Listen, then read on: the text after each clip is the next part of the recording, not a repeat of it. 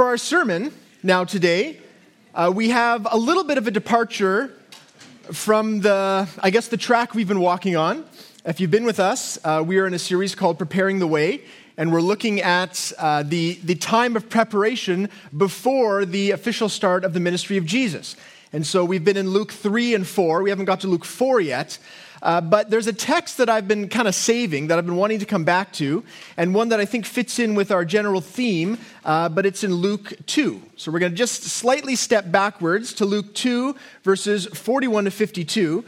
And the reason I thought this would be a great time to do it is that there, there are within these uh, words some themes that have to do with family, have to do even with motherhood, and yet it also fits within the larger theme of a, of a time of preparation for Jesus, because what we're looking at is the only window we have into the adolescent life of Jesus. Uh, we're going to see the, the scene when he's 12 years old and goes to the temple and gets kind of left behind. And within this uh, really fascinating account, we gain a lot of wisdom. We gain some insight into the nature of a faithful, godly family, for one thing. We also gain insight into what it means that Jesus is the Son of God. And finally, we see uh, for us what it means for us to be children of God, submissive children of God by faith. And so we're going to look at all these things found here within the text. And so I'd invite you to look to uh, Luke chapter 2, verses 41.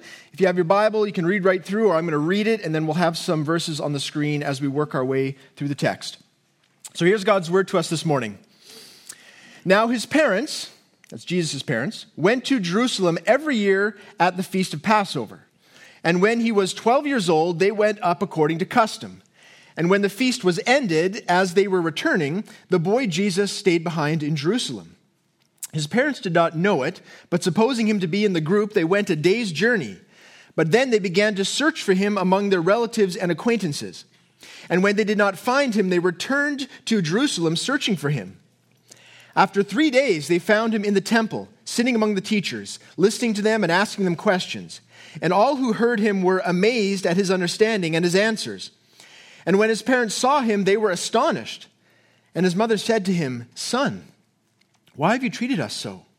Behold, your father and I have been searching for you in great distress. And he said to them, Why were you looking for me?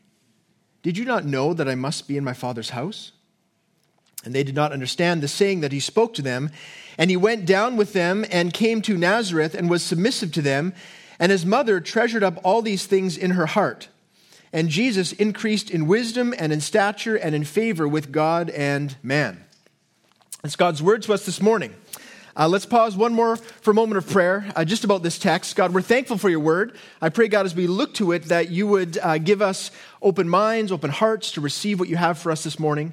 And Lord, I pray that the words I speak would be in accordance with your truth in spite of my own sin. Thank you, Lord, for this time we have here. Would you bless us in the teaching of your word? We pray this in Jesus' name. Amen. So, we're going to work through the text in three parts, three sort of big ideas that uh, I see in here. First, we're going to see a faithful family. Secondly, a special son. And thirdly, a submissive child. So, to begin with, a faithful family. Uh, it's an interesting window we have, really the only one biblically, into the family life of Jesus. And what we see here is that he had a, a faithful, godly family. If you look at verses 41 and 42, uh, we find this. Now his parents went to Jerusalem every year at the feast of Passover, and when he was 12 years old, they went up according to custom. So Passover was a big day, a big deal in that day. Uh, it was really the highlight of the year in the Jewish calendar. Even the most non committal Jew would find their way to Jerusalem to, in some way, celebrate the Passover, which was a remembrance of what God had done for his people at the time of the Exodus. They were remembering and celebrating that they had been saved from slavery to Egypt, and in that, they're really celebrating the character of God. Uh, the men of Israel were commanded back in Exodus that at least the men should come to Jerusalem and celebrate the feast of Passover. And custom dictated that uh, they were to remain at least two days, kind of for the core of the celebration. But what we find here is that it's not just Joseph that comes to Jerusalem, but it's the whole family. Mary and Joseph and the kids, they come with part of a group, probably from Nazareth, and they make it a highlight of their, of their year. Uh, the city itself for this would have been just a massive celebration. Uh, upwards of 200,000 people would have flooded into the city. They would have been sleeping all over the place, singing psalms. It would have been just a really exciting highlight for their year. And for Jesus, this year was uh, especially special. So he was 12 years old. Next year, he would become uh, what they would call a son of the commandment. It would be a transition year from boyhood to adulthood.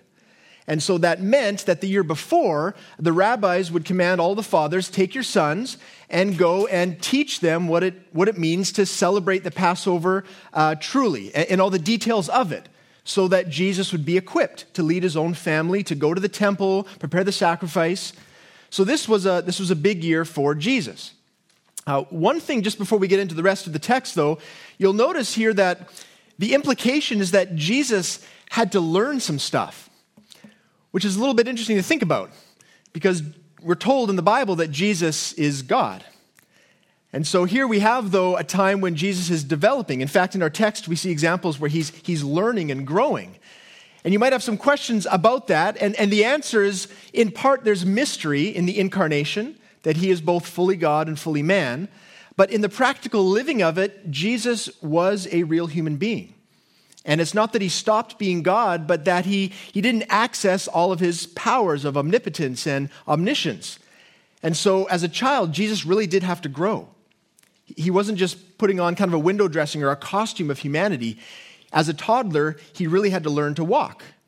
And as a seven year old, he didn't, he didn't know advanced mathematics. He had to be taught algebra using an, an abacus, whatever they would use back then. They would, he would learn it. And here, in terms of how he would lead his family, his father Joseph, his earthly father, would teach him how to celebrate the, the Passover. Now, the one difference is that Jesus, uh, though he was growing and developing as any human being would, uh, the difference is he was without sin. And so he had a three pound brain like the rest of us, but it was unclouded by sin. And so when he would grow and develop, he would, he would, not, be, uh, he would not be distracted by sinful things laziness, you know, selfishness, a lack of enthusiasm for the things of God, that didn't that wasn't a problem for him. And so he would he would grow in the most purest of senses. And we see that part of the way he grew was because of the faithfulness of his family. That, that Mary and Joseph, they weren't just coming to, to Jerusalem to go through the motions. They seemed to genuinely love God and genuinely want to raise their children to know and love God as well really they were doing what God had commanded his people to do uh, from back in the time of Moses. Uh, Moses, there was a time where he was speaking to the people of God, and he instructed them and also the parents within the community. Uh, here's what he said in Deuteronomy 6. He said, You shall love the Lord your God with all your heart, with all your soul, with all your might. And these words that I command you today shall be on your heart. You shall teach them diligently to your children. That's what all parents should do. Those who love the Lord should teach their children to do the same. And we find the same sort of command in the New Testament. Ephesians 6 4 says, Fathers, uh, do not provoke your children to anger, but bring them up in the discipline and instruction of the Lord. Now, today, we, we don't have to celebrate the feasts as they did then, because Jesus is the fulfillment of all of, all of those feasts Feast of Passover, Feast of Weeks, Feast of Booths. They had a whole rhythm in their year which would remind them of the things of God. We don't have those feasts because they've been fulfilled, but we do have a lot of opportunities uh, to honor the Lord and, and to lead our children in that same way if we would take them. And so, here, I think in this text, seeing the family of Jesus, it's a good opportunity for us to kind of take a look at our own family life, whether we are married with kids, young marrieds, or singles. We all have a, rhythm of our daily life of our week and our year. And the question that I think we should ask is, you know, am I also making time for the things of God? Am I just going through the motions? There would have been some who came to Jerusalem thinking, oh, it's Passover again. I guess I better go. Is it that kind of heart that we have? Or like, like Mary and Joseph, it says in our text in verse 43, they stayed the whole time. They didn't just come for the bare minimum two days, they stayed till the festival was over. And then they went back and they were rejoicing. Is that our attitude to the things of God? For example, Is there a regular rhythm in your daily life of Bible reading? If you have kids, do they ever enter a room and kind of catch you as you're praying, as you're reading the Bible? It's just kind of a natural thing that they see in the home. This is what mom and dad do, up early or late or whenever. Is that just kind of some of the things that you give your time and energy towards? Uh, as young marrieds, are you, are you setting aside some time to talk about what you're reading in the Bible?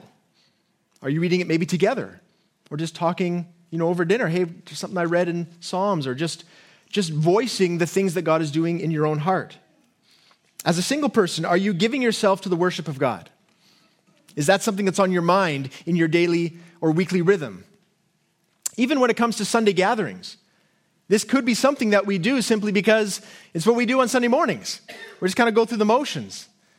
I remember talking to one uh, friend of mine who had young kids, and we were talking a bit about this, and, uh, and he was saying, you know, when he was a, a child, he was, uh, grew up in a Christian home, but he said every now and again his mom and dad would uh, skip uh, Sunday mornings for no apparent reason. They weren't out of town. They just, they just skipped and they would go just have breakfast or do something.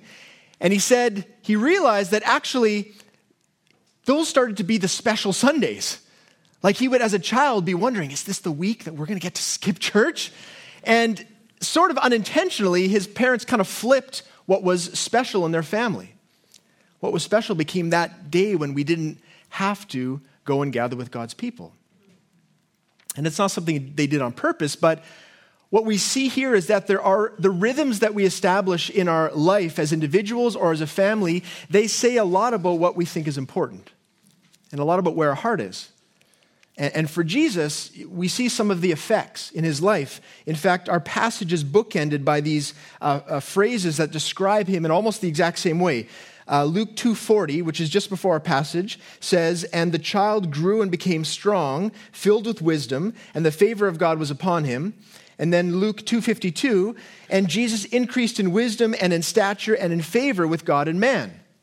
And certainly, we're going to talk about the fact that Jesus was a unique individual, but in part, part of the reason that he grew in this way was because he was part of a faithful family was because he had a mom and a dad that, that genuinely loved God and wanted to give their time and energy towards the things of, of God.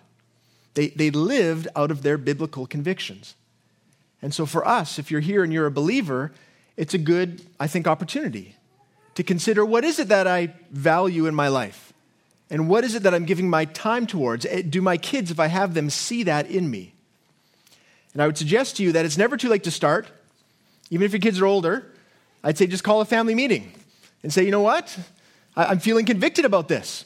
I think as a family, we should, I want to take some time at dinner. I would suggest to you, if you have young kids, we found dinner time to be not uh, a really productive time for any type of, you know, intelligent discussion amidst the battling to eat and not kill each other. So I would just say it's good to have some time, but it doesn't have to be then. But, but are your kids seeing this in you? Do you see this in yourself? So we see here in the life of Jesus a faithful family and the blessing that that is. That's the first thing. The second thing we see is that Jesus is a special son. Now I know all kids are special. I know they're snowflakes and twinkling stars and all those things. Like they're really, everyone's great. But Jesus, we have to admit, is especially special. I mean, his birth was foretold by an angel, he was conceived by the Holy Spirit. As a toddler, he was prophesied over, saying, You will be a savior of the world. You would think for his parents that this, I mean, this must have been amazing. They must have just wondered sometimes at what they've heard spoken about their son. But if you think about it from Mary's point of view, I think there also would have been a lot of fear involved with raising a special son like this. I mean, she must have been wondering what, what is it going to mean for my son to be the savior of the world? Is he going to be able to have a family like every mother wants for their, their son? Is he going to be able to get married and have kids? What will he have to do to, to be this anointed Savior? And some of the fears that probably were in Mary's heart, we see come to fruition in this text in a small way, but really a significant way, because Jesus is, is lost for three days. And as a parent, you, you know the fear, you can imagine the fear, even if you don't have kids, of losing your child for 20 minutes much less for three days. So we need to understand what's going on here. Uh, two questions in particular are, I think, I think, always come to mind when we read through this passage. Uh, practical questions. Number one, I mean, how could Mary and Joseph lose their kid for three days? We just said, our first point was that they were a faithful family. How faithful can you be if you lose your child for three days? Uh, so, a couple of things here. Uh, the first is that, I mean, it's a different culture. For one thing, they're traveling in a big group, and typically at that, in that day, the men and women would travel uh, sort of separately. And so it would have been very easy for Mary to assume that, you know, Jesus has, Joseph has Jesus, or Joseph think that Mary has Jesus. We do this today, right? We lost uh, Thomas for, I don't know, a few hours yesterday. Uh, he was up with the neighbors. He was at Linnea and Dean's, and so they phoned us. It, it's all fine. But I'm just saying, that happens, right? That, that even today, this, this can happen, and... And the other thing to recognize, though, is Jesus is 12 years old, which in our day is still a kid, but back then it was almost an adult. And so the expectations in terms of his responsibility were very, very different.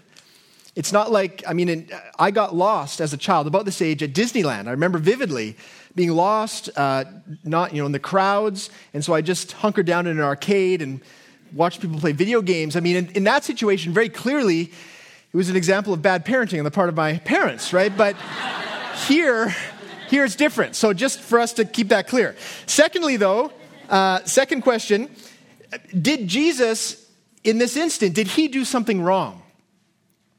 Did, was it his fault? Did he, did he sin in some way against his parents? Which is a big question. I mean, the answer for most kids is obviously, but for Jesus, is that actually what happened? Because the Bible says very clearly he is without sin. And so, if that's the case, how do we explain his behavior? Well, I think the answer is very simply uh, what we said earlier that Jesus actually was a 12 year old boy.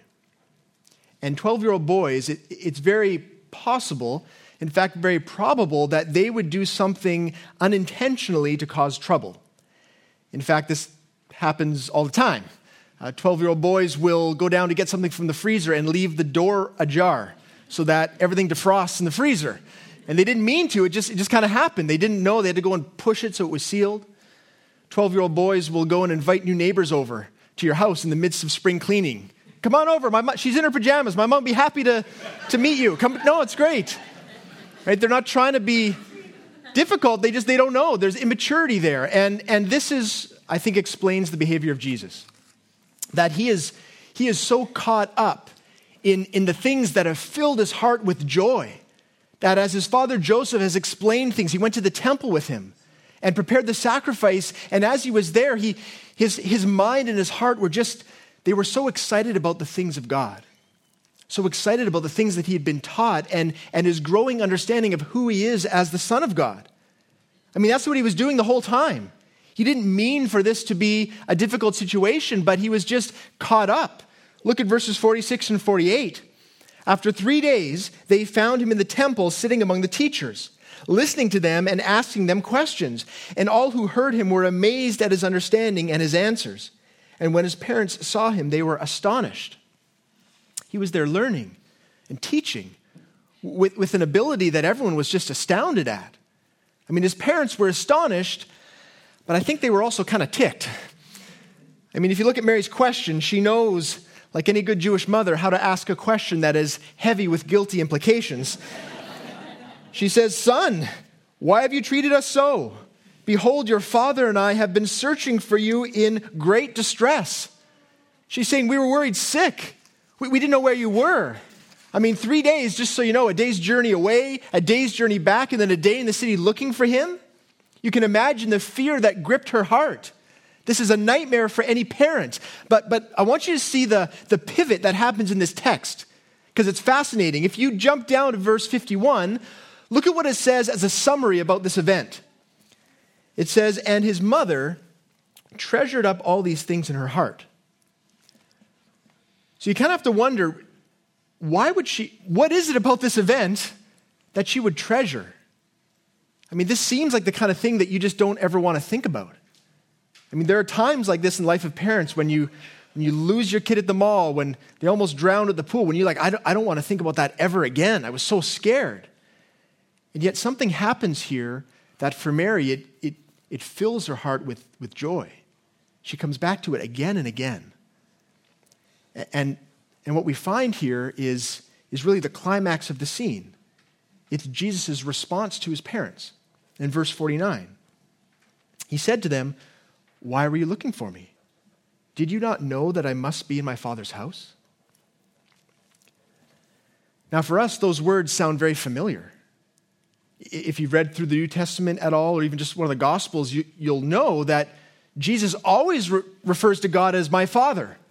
That's, that's always the way he talks about God. Over 60 times, just in the Gospels, he says, My Father. He refers all the time to this sense of very personal connection, but you have to realize that at this point in time, no one had ever talked about God like that before. This, was, this would have been astounding. It, it, in a moment, we'll see that for them, they don't quite fully grasp it. The closest thing that we find in the Old Testament is this verse in Isaiah, Isaiah 63 16. Uh, speaking about God, it says, For you are our Father. Though Abraham does not know us and Israel does not acknowledge us, our Lord, um, O Lord, our, our Father, our Redeemer from of old is your name. And there you get the more general idea, kind of like the fatherland, that God is father to all. But that's not what's being said here. The word for father is the exact same word that Mary uses for Joseph. Your, personal, your, your dad. That's what Jesus is saying about himself, which has, which has monumental implications. Because what it means is that Jesus is not just the son of Mary, not just the adopted son of Joseph, he is the legitimate son of the God of the universe. And the thing about fathers and sons is that one of the things about them is that they are always of the same kind. You know what I mean? Like elephant fathers have elephant sons, always. Aardvark fathers, aardvark sons, always. I try to f- come up with fun animals. Uh, all the animals. The, the father and the son, they're always of the same nature. And so God the Father has God the Son. Jesus is God just as God the Father is God. We see this uh, stated very clearly in the book of Hebrews, just so that there's no mistake, there's no lack of clarity. It says this, the very beginning of Hebrews long ago, at many times and in many ways, God spoke to our fathers by the prophets, but in these last days, he has spoken to us by his Son, that is Jesus, whom he appointed the heir of all things, through whom also he created the world.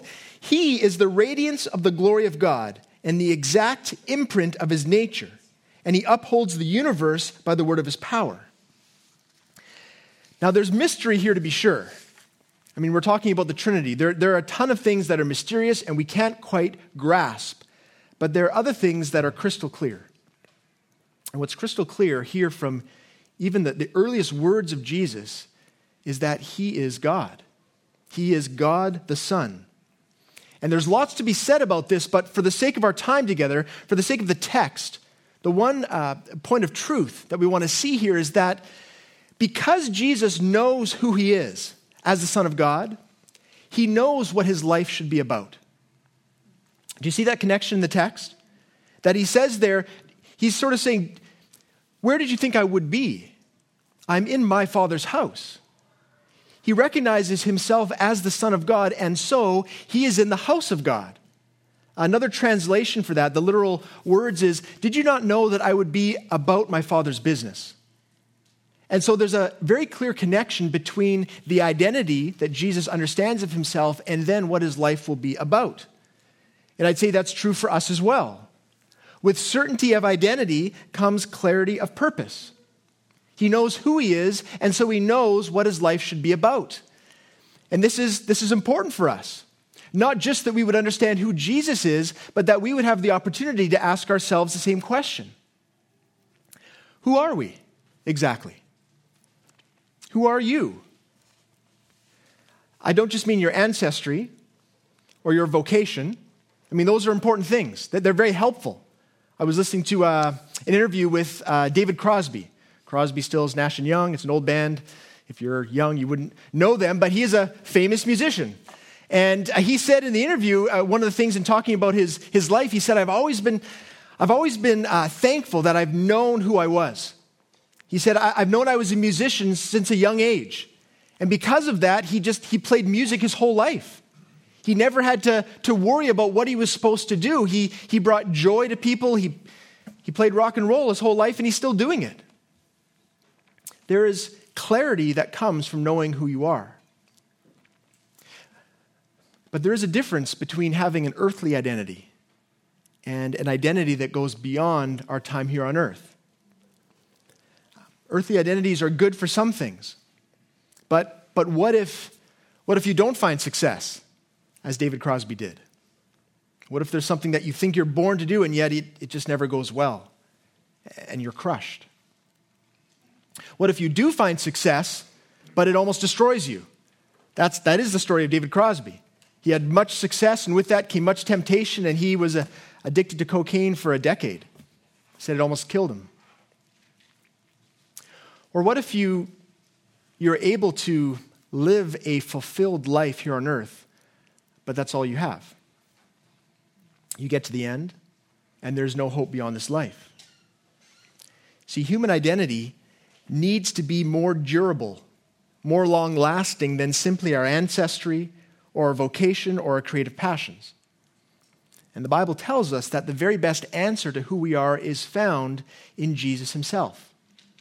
That as Jesus is, is known to be the Son of God, we also can access that, that sonship, that connection with the family of God.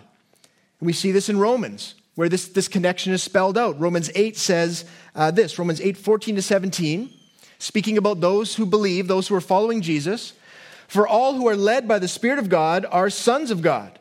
For you did not receive the spirit of slavery to fall back into fear, but you have received the spirit of adoption as sons, by whom we cry, Abba, Father. The Spirit Himself bears witness with our spirit that we are children of God, and if children, then heirs, heirs of God and fellow heirs with Christ, provided we suffer with Him in order that we may also be glorified with Him. You see the connection between the sonship of Jesus and the sonship of everyone who believes in Jesus. And if you're wondering, ladies, why it's sonship and not daughtership, well, the answer is that in, that in that culture, it was the son who received the inheritance from the father. And so, what it's saying here is not a, an issue of gender distinction. It's simply saying that if you are a child of God, you receive all of the blessings of being in the family of God. And the interesting thing is that, that while Jesus has all of this in his own nature, we gain all of these things simply through our, our faith as a gift that here in this moment, in the temple, as Jesus is filled with, with the Spirit and knowing who he is as the Son of God and knowing what his life should be about, we also can have that same sense of peace through acknowledging that Jesus is our Lord and Savior. And we, we can then follow God as Jesus did. We can receive it by grace through faith. And so I ask again who are you? If you find yourself uncertain in life, if you find yourself unsure of your purpose or anxious about the future, it's very likely that you don't have a, a great answer to that question. But when you know Jesus as the Son of God, and when you understand that, that you also, God wants to adopt you and welcome you into his family, from that comes a degree of stability and of, and of joy and of purpose. The same that we see here in the text from Jesus himself. For Jesus was a special son. But part of that specialness, amazingly, can be applied to our own life. And from that, we can live a life like him, one of, one of purpose and joy. So that's the second thing. We see here a, a special son. The third thing, though, we see is a submissive child. And I think this is one of the most fascinating things about this text. Because if you think about what Jesus has just acknowledged, he's, he's basically voiced that he is, he is the God of the universe. He has all wealth and power and privilege. And if, you were to, if I were to ask you, you know, what usually happens to a young person when they grow up knowing that they have immense wealth and power and privilege, I think most of the time you'd say that doesn't always go very well. It oftentimes leads to teenagers who are just entitled, 20 somethings who are waiting for their trust fund to come in, lazy as anything. They, they have no character. Why? Because generally, character comes through adversity. And if you grow up knowing that you have a vast amount of cash waiting for you, that you have you know, all the people in authority that can help you out when you get into trouble, if, if you grow up knowing you have this kind of status, it oftentimes corrupts your soul. But notice what Jesus says well, right after this in verses 50 and 51. Firstly, uh, about Mary and Joseph, verse 50, and they did not understand the saying that he spoke to them. They couldn't quite grasp, understandably, that Jesus is God the Son. But then look at verse 51. And he went down with them and came to Nazareth and was submissive to them. Isn't that an interesting juxtaposition? That he is the Son of God, and yet he went back and submitted to his mom and dad. He, he obeyed them for the next 18 years until his ministry began. You have to think, why, why would he do that? One thing we know about teenagers is that they generally think that they know everything they need to know, right? We've been teenagers. We knew that our parents knew nothing, and then they somehow learned some stuff by the time we got into our 20s or 30s. Teenagers are ones who, who are very quick to say, I got it, I got it figured out. I know, and, and they struggle with submissiveness, with obedience. Think of how much more difficult it would have been for Jesus, who actually did know much better than Mary and Joseph. I mean, it wouldn't have taken long for him to be wiser and smarter than his parents. And yet, what we see here is that he submitted to them. Why did he do that? Well, because it was right. Because that was his role as a son. That to honor God his role was to submit to the godly authority in his life. That, that for all the time that he was in the household there, he sought to honor his mom and his dad. And this is a beautiful picture of what godly submission looks like. Because, to be honest, we all struggle with this. God has orchestrated the, the universe in such a way that there are always people in authority above us. And the Bible is very clear that God has put those people in authority above us, even if they are not the most fantastic leaders. There's tons of examples in our lives where, where, we, where God has said, Look, there is someone in authority above you, and you are to submit to them. Here's what it says in Hebrews 13 17 Obey your leaders, speaking to, to Christians. Obey your leaders and submit to them, for they are keeping watch over your souls as those who will have to give an account. Let them do this with joy and not with groaning, for that would be of no advantage to you. Notice the implication that in good leadership, there is a great advantage to those who submit, but there is never a, a qualifier. Now, now, hear me, in terms of biblical submission, there is always an opportunity to, to voice a second opinion. And there is always an opportunity, there should be, to, to speak out against sin. But if we're honest, we say that, that that's not really the greatest struggle. Sometimes it is. But there are many relationships of authority in our life where the biggest struggle is simply that we think we know better. Right? There, I mean, think of some of these relationships. Teenagers, they feel that they know better than their parents on many different issues. Employees are certain that they know better than some of their managers.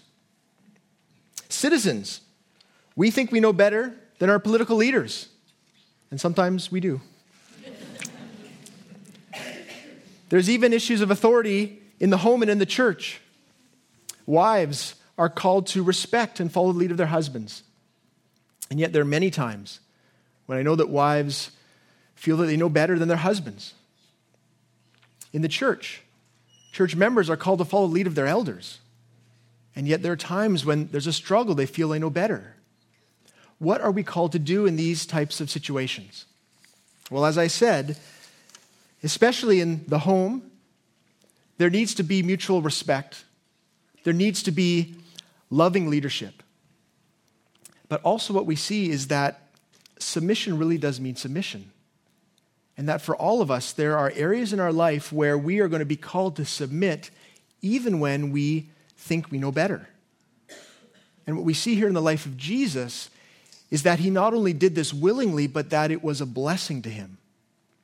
That, that, that there's a reason that that final verse, verse 51 and 52, notice the, the connection there. Verse 51 said, And his mother treasured up all these things in her heart.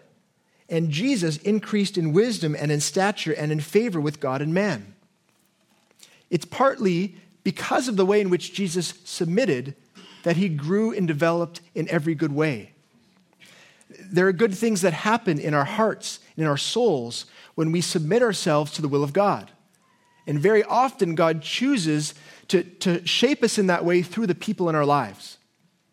It's one thing to say that we would gladly submit to God, it's a more challenging thing to say that we would humble ourselves before our supervisor who is, who is not the kindest individual in the land.